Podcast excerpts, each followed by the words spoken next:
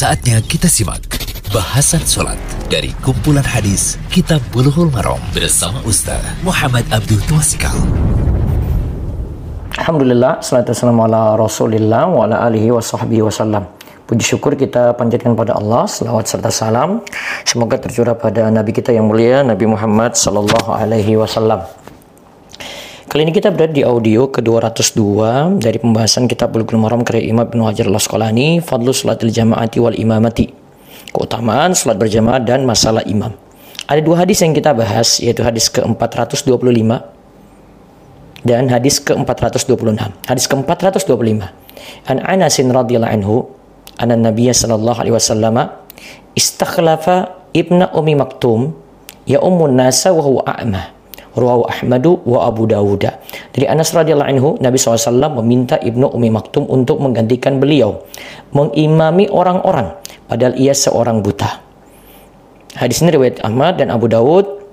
Syekh Abdullah al-Fauzan dalam Minhaj al-Alam mengatakan bahwa sanad hadis ini hasan.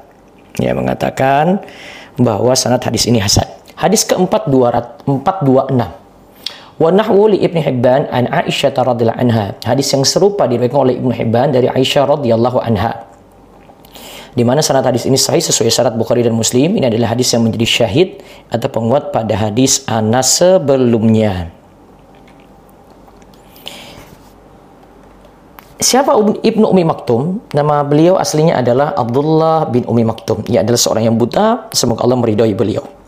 Kita bisa ambil pelajaran penting dari hadis ini. Faedah hadis yang pertama, jika yang mengimami sholat adalah seorang buta, tunanetra, tidaklah masalah. Hal tersebut tidaklah makruh.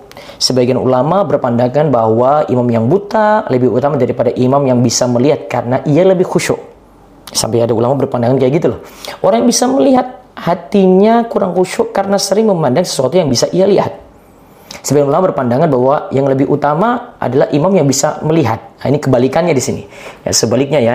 Ini sebaliknya, ada ulama berpandangan yang lebih utama ya imam yang bisa melihat karena ia lebih hati-hati dalam menjaga diri dari najis. Yang lebih tepat dalam madzhab Syafi'i, ini pendapat as-sahih, ya, imam yang buta dan imam yang bisa melihat dihukumi sama-sama tidak makruh. Inilah nas tegas dari Imam Syafi'i sebagaimana disebutkan oleh Al-Mawardi. Masing-masing imam tersebut memiliki keutamaan. Namun, imam yang bisa melihat lebih utama karena yang biasa dijadikan sebagai imam oleh Nabi Shallallahu Alaihi Wasallam adalah yang bisa melihat. Ibnu Umi Maktum menjadi imam saat itu menunjukkan bolehnya orang yang buta memiliki uzur untuk tidak pergi berjihad, sehingga ketika itu Ibnu Umi Maktum yang dijadikan sebagai imam. Kemudian yang kedua, menurut Imam Asy-Syirazi, faedah kedua, Imam Asy-Syirazi rahimahullah berkata, imam yang bisa melihat itu yang lebih utama karena ia berusaha menghindarkan diri dari najis yang dapat merusak sholat. Orang yang buta tidak bisa melihat orang di sekitarnya, tidak bisa melihat yang di sekitarnya. Nah, mengimami seperti ini tidaklah merusak sholat. Namun, dalam pendapat mazhab, orang yang buta dan yang melihat dihukumi sama.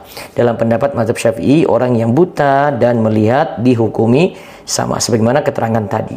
Wallahu a'lam bishawab. Semoga jadi ilmu yang manfaat dan semakin mendap mendapatkan ilmu mengenai bagaimana sholat berjamaah.